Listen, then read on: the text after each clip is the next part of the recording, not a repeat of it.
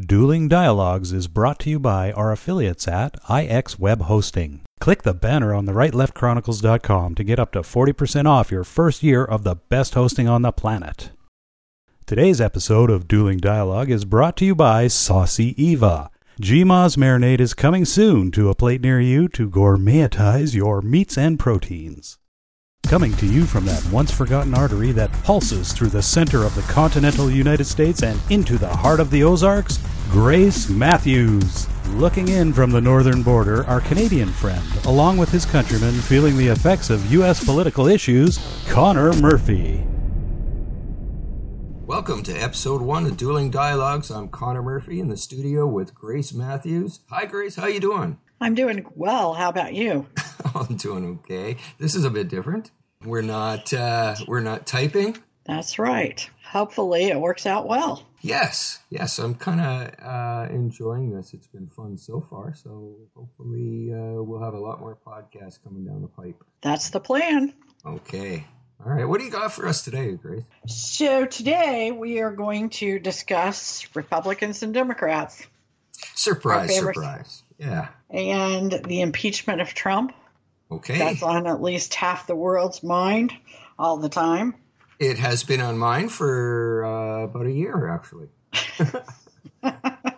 the tarmac meeting between Loretta Lynch and former President Bill Clinton. Sounds juicy. And and Sinclair TV's pursuit of Bill O'Reilly and Sean Hannity. All right. Okay, I'm looking forward to that one as well. Well, as we hinted earlier, Republicans and Democrats have a common enemy Trump.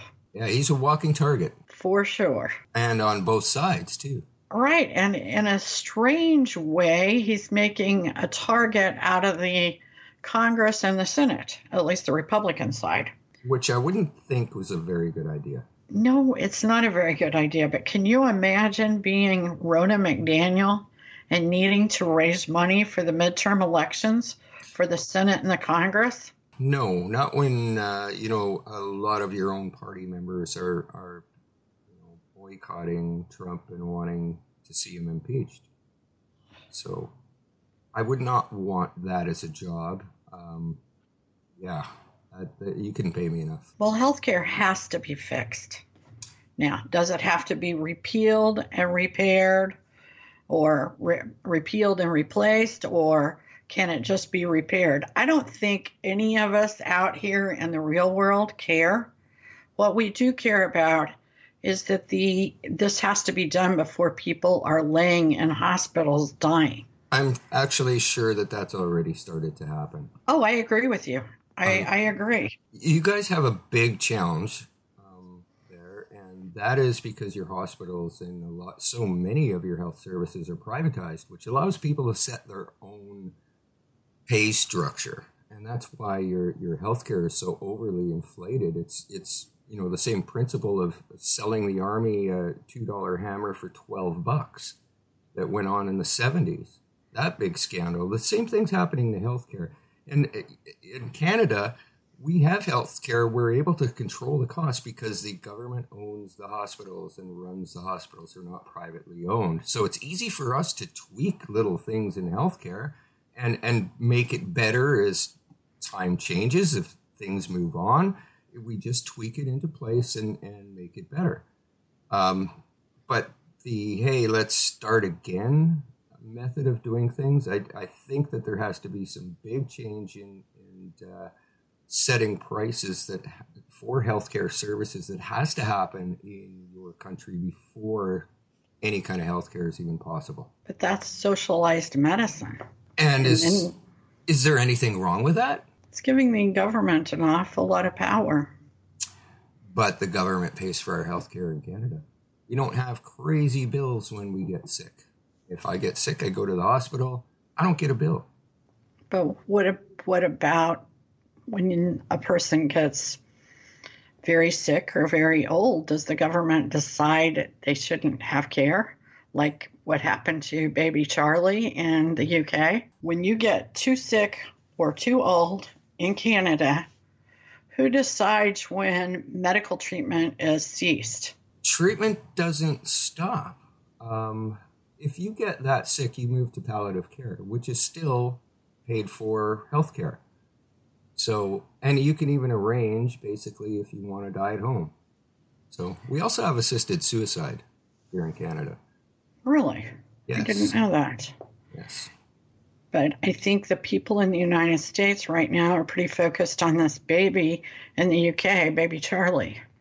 And the fact that the state, the government decided when Charlie would die. Well, And we're not used to those kinds of decision being in the hands of any government. I mean, they they can't cover every cost for every single person. It's not you're not going to make everybody happy. There's going to be people that fall through the cracks, and in this case, chances are the baby would have never survived. So that's the way they're looking at it. Is it, maybe if there was a, a case before it where you know this procedure worked, I can see them, you know, paying for it, approving that occasionally that happens with a very rare disease or, or something to somebody in Canada. And usually what happens is they um, do like a GoFundMe page and family, friends, total strangers, corporations donate money and they make it happen. That's excellent in the perfect world, but this is the fear that Americans have about socialized single payer medicine. Well, there's a lot of myths around that as well. And I think Trump is actually guilty of, of some of those myths because I remember when he was campaigning, he was taking shots at Canadian healthcare. And uh, everything he was saying was totally not true, was unfounded, which is kind of the norm. But um, yeah, he, he, you know, pissed off a lot of Canadians when he started slugging our healthcare. And yet, look at what's going on now south of the border you guys are in a real bind and people are dying. Oh, we are in a real bind. In fact, there are many counties that have no health care. Exactly. They have they do not have companies that will write health care for their particular region. And when everyone is signing up this coming December, how's that going to play out? If if if Congress and in this case the Senate cannot get health care passed. Mitch McConnell needs to step down if he can't handle the job. He couldn't even convince John McCain to not throw the vote in this last in this last vote. John McCain has every reason to hate or be angry with Donald Trump for things he said during the election process. but Mitch McConnell should have been able to talk him into voting to repeal the health care bill, and he wasn't able to do so. Yeah, that's a big problem. Uh, You know, It is a big problem.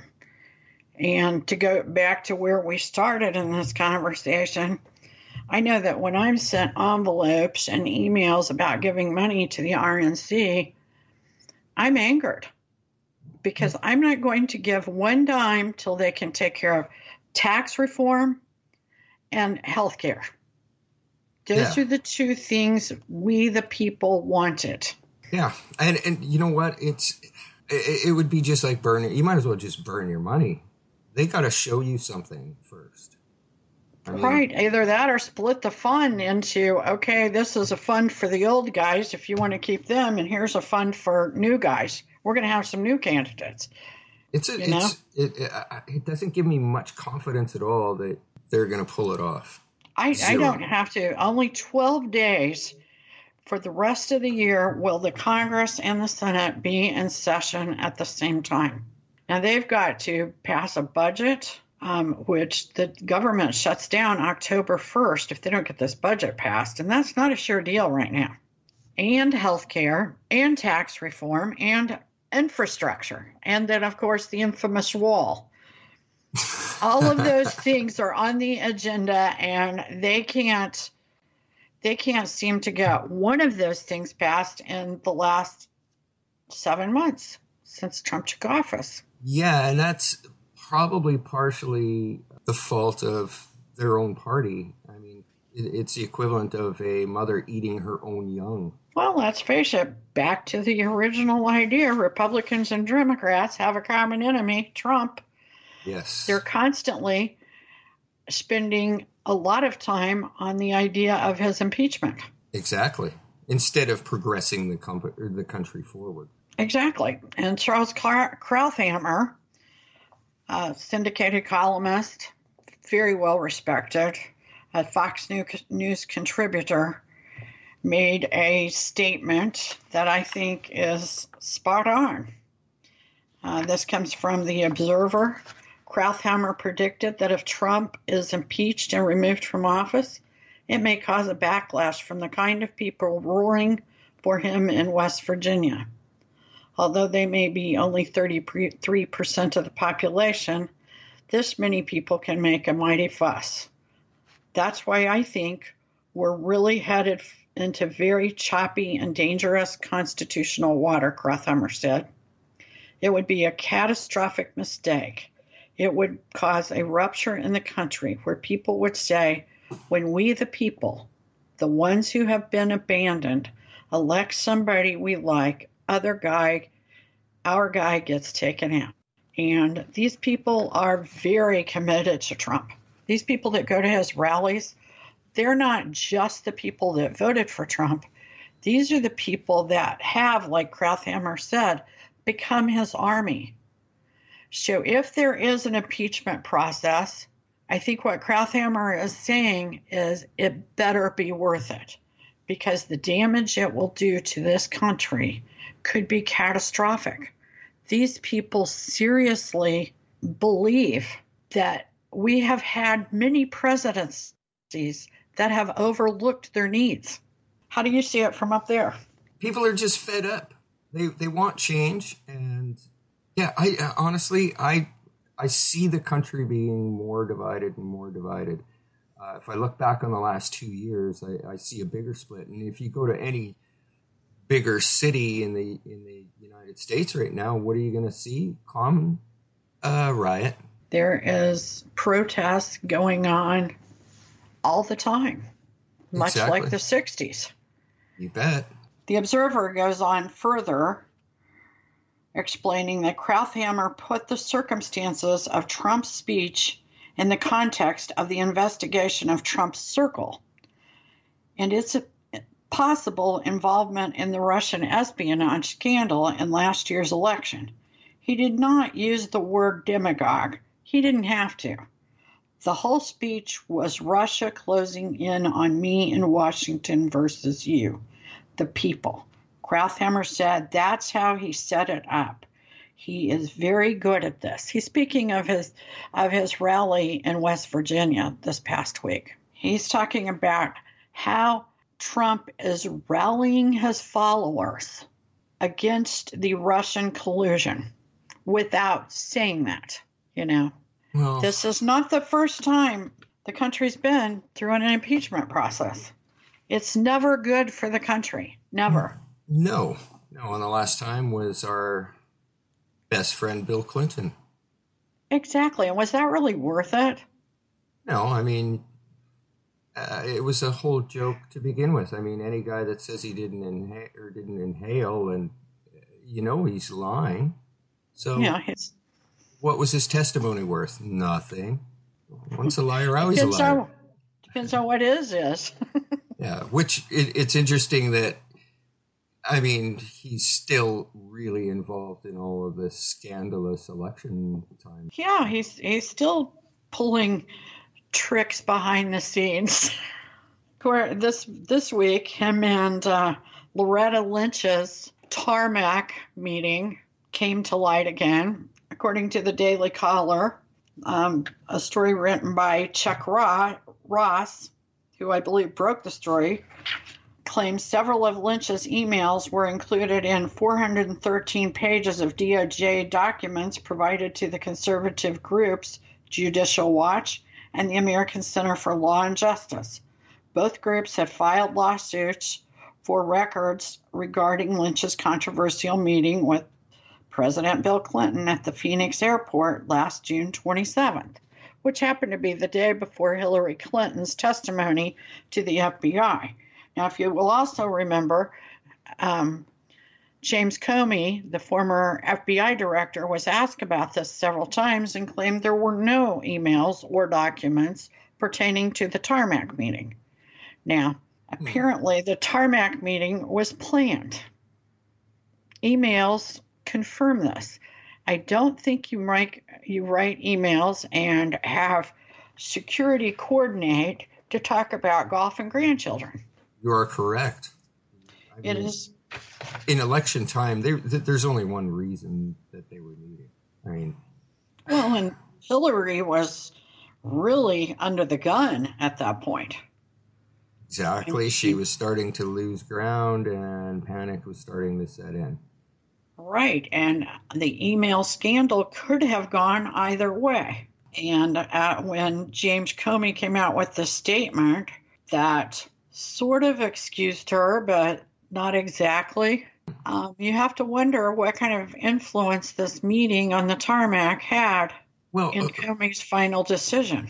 First of all, meeting on a tarmac, that can't be good, ever.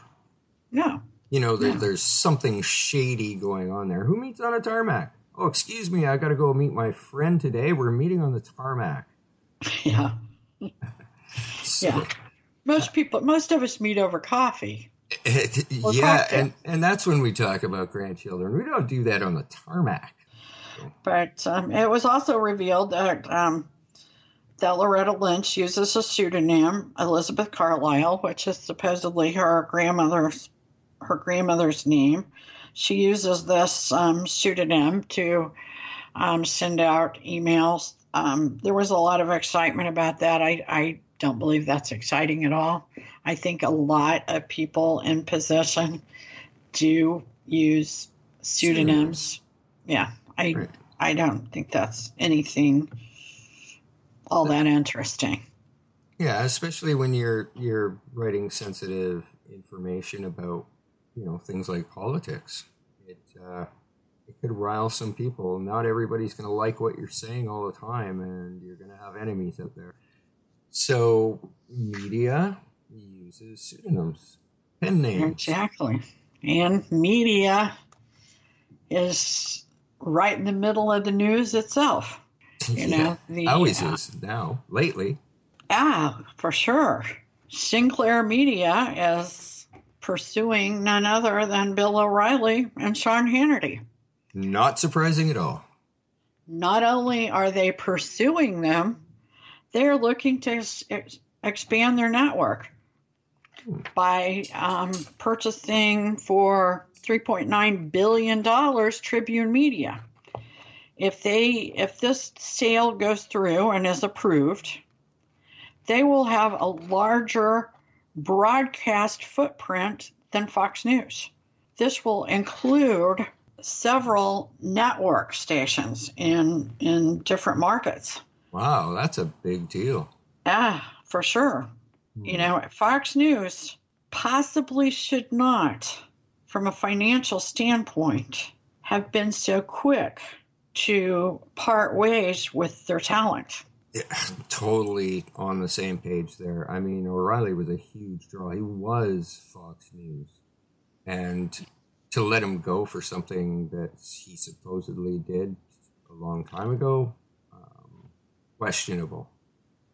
I think it's very questionable. I mean, if he did it, and certainly they paid off some women. There's certainly an interesting argument to the fact that he wasn't guilty and did not want to go to court. I, I, in a way, understand that. Regardless, if he was guilty in 2006 and 2008, he should have been fired then. Yeah, he was you still too wait. big of a draw. Yeah, he was too you big of a draw. He was. But you don't wait till the New York Times writes an article focusing on this $13 million that was paid to several women more than five years ago. Hmm. You don't you don't fold under that kind of pressure.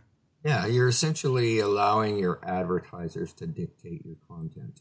And you're allowing others to boycott your your advertisers and I believe they had the money to to withstand this kind of pressure because you got to remember a cable network also has subscriptions and oftentimes their news network because of the subscriptions and the advertising, has had more money to work with than than some of the network channels.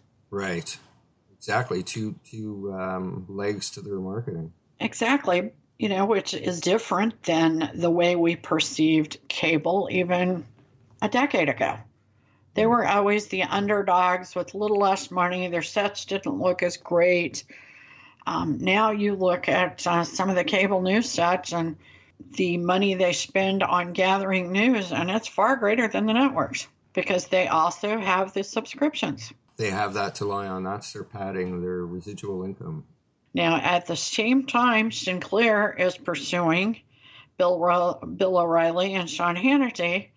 Bill O'Reilly has agreed to go on CNN next month. Hey, that's really surprising. To do what? I don't know. Yeah, but maybe that's the whole idea. Everybody's Exactly. going to be wondering what is this about, and they're going to tune in. So it's it's a pretty, pretty brilliant move by CNN, which is surprising on its own. It is a brilliant move because they have like very few viewers. Yes, and less and less They're- all the time. Usually, when I need a good laugh, I turn on CNN. Exactly. Well, and just this week, O'Reilly went from audio podcast to a video podcast, and none other than a CNN contributor was there um, on the air with him, assisting him in this transition. So I don't think you can minimize this appearance or appearances on CNN by Bill O'Reilly. You know, they were very much involved in the boycott of advertisers um, for his show back in April, along with MSNBC. But now that he's out there, and I'm pretty sure his non compete is probably getting ready to expire, they would sign him. Wow, that that's pretty big. And I mean, basically, it's the same theory when you want to win a war, you divide and conquer. So all the other media jump in, divide Bill O'Reilly from Fox, and then they jump in and conquer, and they're going to scoop him. So that's But my take on you- that. Can you believe the the Murdoch family of Fox keeps falling for this? It makes you wonder, like they kind of messed up, and now they're still messing up. Um, and I don't know why. It's shocking, and in our next episode, we're going to explore that more. Okay. The um, the other victims of the war against Fox News. We need equalize more equalization of our, our media in order to, to be offered an unbiased look at the news. And right now, that's not happening. And throw, Exactly. throw fake news in there, and it's an ugly, ugly mix. You don't know what to believe. You don't know who to believe. And maybe that's part of the whole strategy. It, it it seems like it is part of the strategy. Hmm. I'm looking forward to seeing uh, what we can dig up in the future. Oh, I think it's pretty good, Awesome. pretty juicy, as you say. Pretty juicy. And right. for people like us, it matters. Yeah. We, we want the advertisers to stay in the game. You bet. You bet. It's uh, it's bread and butter. So I, I understand the importance, but uh, there's always another advertiser out there. So I don't get dictating the the advertisers dictating the content of the show. I get it. You don't want your brand uh, associated with certain content. I get that part, but uh, I just don't get what Fox did with O'Reilly. I don't understand it. I think it was a huge mistake.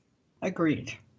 Hey, We don't always agree, Connor, but well, every now and then we do. we agree to disagree more than we agree. Exactly. All right. Do we have anything else today? Looking That's like, it for today. Looking like it's time. All right. Thank you, all the listeners out there, and uh, we look forward to uh, having you join us again on episode two, which should be coming up uh, in the next few days. So take care, Grace. Have a good weekend. You too, Connor. Bye bye. Bye bye. Dueling Dialogues is brought to you by our affiliates at IX Web Hosting. Click the banner on the rightleftchronicles.com to get up to 40% off your first year of the best hosting on the planet. Today's episode of Dueling Dialogue is brought to you by Saucy Eva. GMA's marinade is coming soon to a plate near you to gourmetize your meats and proteins.